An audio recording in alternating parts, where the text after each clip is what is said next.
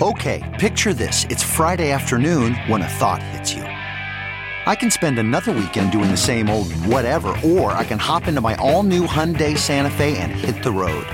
With available H Track all-wheel drive and three-row seating, my whole family can head deep into the wild. Conquer the weekend in the all-new Hyundai Santa Fe. Visit Hyundai U S A dot com or call five six two, three one four, four six zero three for more details. Hyundai, there's joy in every journey. CarMax is putting peace of mind back in car shopping by putting you in the driver's seat to find a ride that's right for you. Because at CarMax, we believe you shouldn't just settle for a car. You should love your car. That's why every car we sell is CarMax certified quality, so you can be sure with upfront pricing that's the same for every customer. So don't settle. Find love at first drive and start shopping now at CarMax dot com. CarMax, the way car buying should be. And I'm going to continue to lead um, to ensure the people of Chicago um, that we will always remain um, focused and committed to doing right by people who have been here and those who wish to call the city of Chicago their home.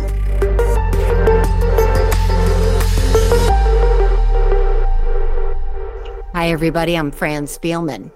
My guest this week for a special abbreviated edition to talk only about the migrant crisis is Mayor Brandon Johnson.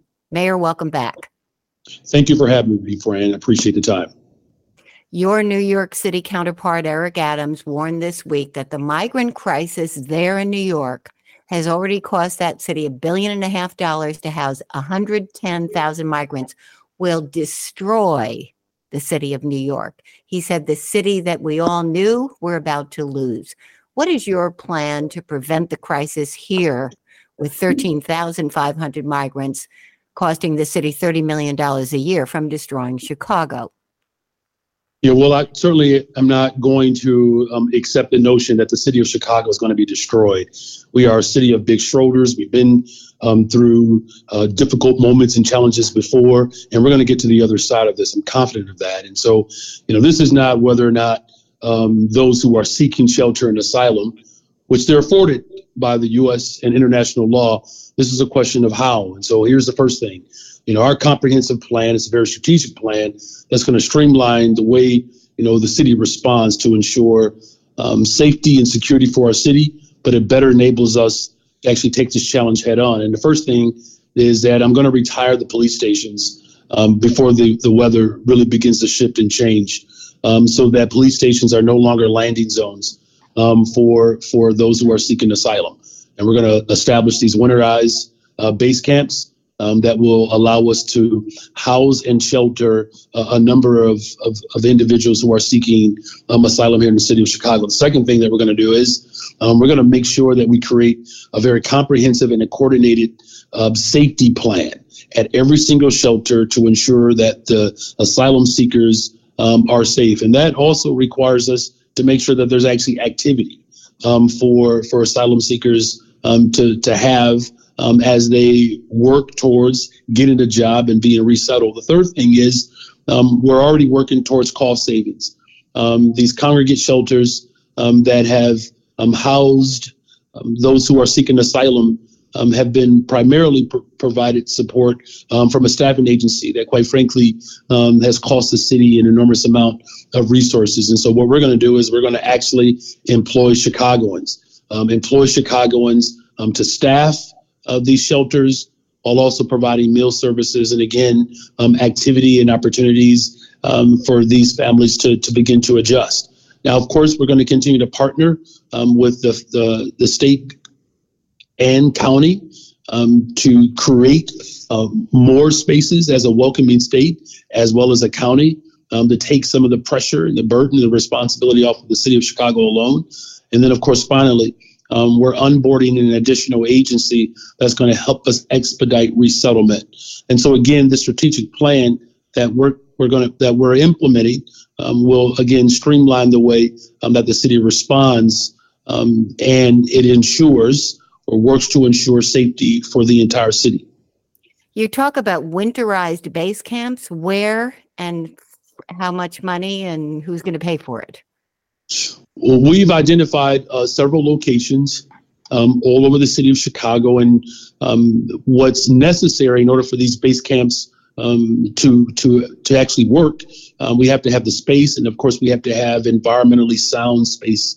Um, so that the type of structure that's going to be needed, um, that environmentally, um, that these structures can can hold. Now, as far as um, who's going to pay for it, as I said, um, we're going to continue to coordinate with the state as well as the county. As the county continues to provide healthcare services, um, the state um, has made millions of dollars available for other municipalities uh, to provide uh, sanctuary as well. And quite frankly, there is going to be some sacrifice in this. And, you know, what I'm confident about is that... From who, sir? From who? Sacrifice from who? From the city of Chicago, as well as all of those um, government, um, levels of government that are also providing support in this moment. Look, as I've said repeatedly, you know, this is the city of Chicago. We're a city of broad shoulders, and I was elected to lead. Um, and that's what I'm committed to doing. And here's the thing. You know, this is not a challenge that I believe will overwhelm us or overtake us. Um, These I have not, I have, base camps, will they include tents? Because I've been told by your chief of staff that you were revisiting tents. Let me, I'll answer that. But I just also want to make sure that I make this absolutely clear. I have not flinched, and I will not flinch, not under the, the, the guise and the pressure um, that those who want and wish Um, to challenge our values in this moment, that the city of Chicago is built on those who have sought this location, whether you've been an immigrant or you've come up from Salis, Mississippi, as my family have, has done. And as far as what these structures look like, yes, these are winterized base camps that are tents um, that have been proven to be able to weather um, extreme conditions. As you know, in the city of Chicago, whether it gets extremely hot at times or cold, uh, that these tents are positioned to be able to withstand that. But again, I want to make sure that I'm emphatically clear that this is not a dynamic that is too big for the city of Chicago. And I'm confident that the leadership that we have provided since the D N C has been announced, the leadership that we have provided has been unwavering to make sure that everyone knows that as a welcoming city and as a welcoming state, those are the core principles and values that, have, quite frankly, that have established this incredible city. And I'm going to continue to lead um, to ensure the people of Chicago um, that we will always remain um, focused and committed to doing right by people who have been here and those who wish to call the city of Chicago their home. Where will these winterized tents and uh, base camps be? Will they be one? Will they be five? Where? Will they be uh, at Southworks? Will be some of the available land that we have? Where? We've identified multiple locations in every single section of the city, and because it's really going to require a very comprehensive um, approach, that we've identified multiple locations. How many locations, and what? How many will each pe- one have? Will it be hundreds of people at each location? I assume. Got to be. Well, what what is what has been proven to be most effective, particularly cost effective. It are locations that house um, and shelter more people, right? And so what we have discovered, particularly places and locations that that house five hundred or more um, um, individuals, those are the ideal scenarios. Now, these base camps um, can get up to one thousand. They have the ability and the capacity um, in a secure way, um, hold as many as, as necessary. And again, we've identified multiple locations throughout the city of Chicago. And again, we're prepared um, to provide um, as much support as needed. And here's the thing, as I've articulated, the sacrifice that is being asked of the city of Chicago um, is real, and I get it. And I am confident that we're able to do what we have committed to doing as mayor, to continue to invest in people, while also creating spaces for sanctuary for individuals who wish to call the city of Chicago or the, the greater region or the state of Illinois, for that matter, um, their home. Will these base camps allow you to close down some of the sixteen shelters you've opened, or just to get them out of police stations in O'Hare? This is really about um, retiring police stations as, as, as a landing zone.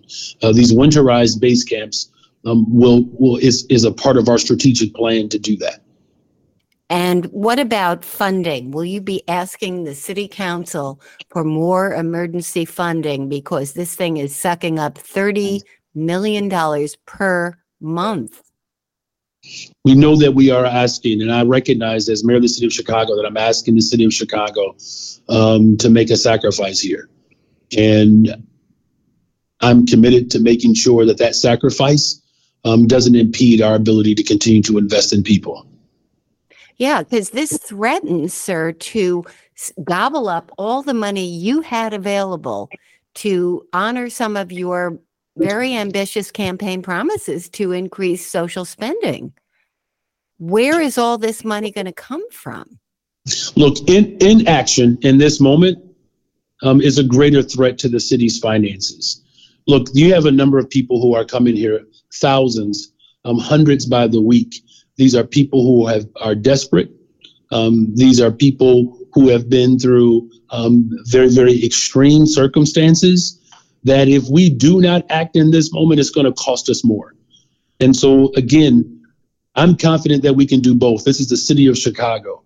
Um, we're built to, to withstand the, the, the type of challenges and, quite frankly, the political attacks that have been levied against us. We know that the increase Um, the increased amount of buses that have come since the D N C um, was announced is a direct response um, from, you know, the extreme ideological frame in this country that wants us to question our values.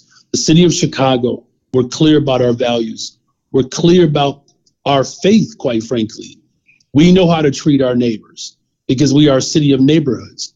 And as I understand, is that those who treat those who are struggling the most, particularly those who are in desperate circumstances. That's how we define neighbor. And that's the city of Chicago is, and that's who we will remain. Will you need, though, to ask the city council for more money? How can you not? As I said, there is a sacrifice that is going to be required in this moment. And I'm confident that we can do both, that we can make sure that we invest in people who have been marginalized in this city under previous administrations, while also staying true to our values. Again, these families are coming to the city of Chicago. And quite frankly, they're being bussed all over the country. That if we do not create an infrastructure where we're able to support and quite frankly, contain um, these individuals who have experienced a great deal of, of harm, individuals who are desperate, if we do not provide support for these individuals and these families, that type of desperation will lead to chaos. And under my leadership and under my watch, we're going to ensure that we have a better, stronger, safer Chicago. Yeah, that I mean, when you say desperation, you could, it could lead to crime. We've seen lawlessness outside these shelters already. We saw women allegedly attack police officers just this week. How and do so, you prevent and, so in that other words, kind of lawlessness? I'm, so I'm, I'm glad you raised that. It it it would be worse. So so you're making my point that anything absent, the type of investments that I am prepared to make and the sacrifices that I'm going to ask the city of Chicago to stand alongside of me, that anything short of that is going to cause and create that much more damage and chaos. And under my leadership, we will build a better, stronger, safer Chicago. We will invest in people and we will maintain our status and our values as a welcoming, welcoming city, county, and a state. Will you need to raise taxes, sir, in order to pay for this as well? As I've already indicated, that the sacrifices that we are prepared to make in order to ensure that this city is not chaotic and it is, and it is not riddled with desperate people, that I am prepared to lead to ensure that, one, as I said at the beginning, part of our plan, that we retire, that we re- retire police stations as landing zones, that we actually implement cost savings by employing Chicagoans to do the staffing and provide meal services and activities, and also create um, a space where resettlement can happen with far more Um, speed. And of course, again, a comprehensive coordinated safety plan to ensure that every single shelter um, is secure for asylum seekers. And again, Fran, I thank you for your time. Okay, sir. Thank you so much. You're welcome. Mayor Johnson obviously has limited time. Thank you very much for listening, and we will see you all next week.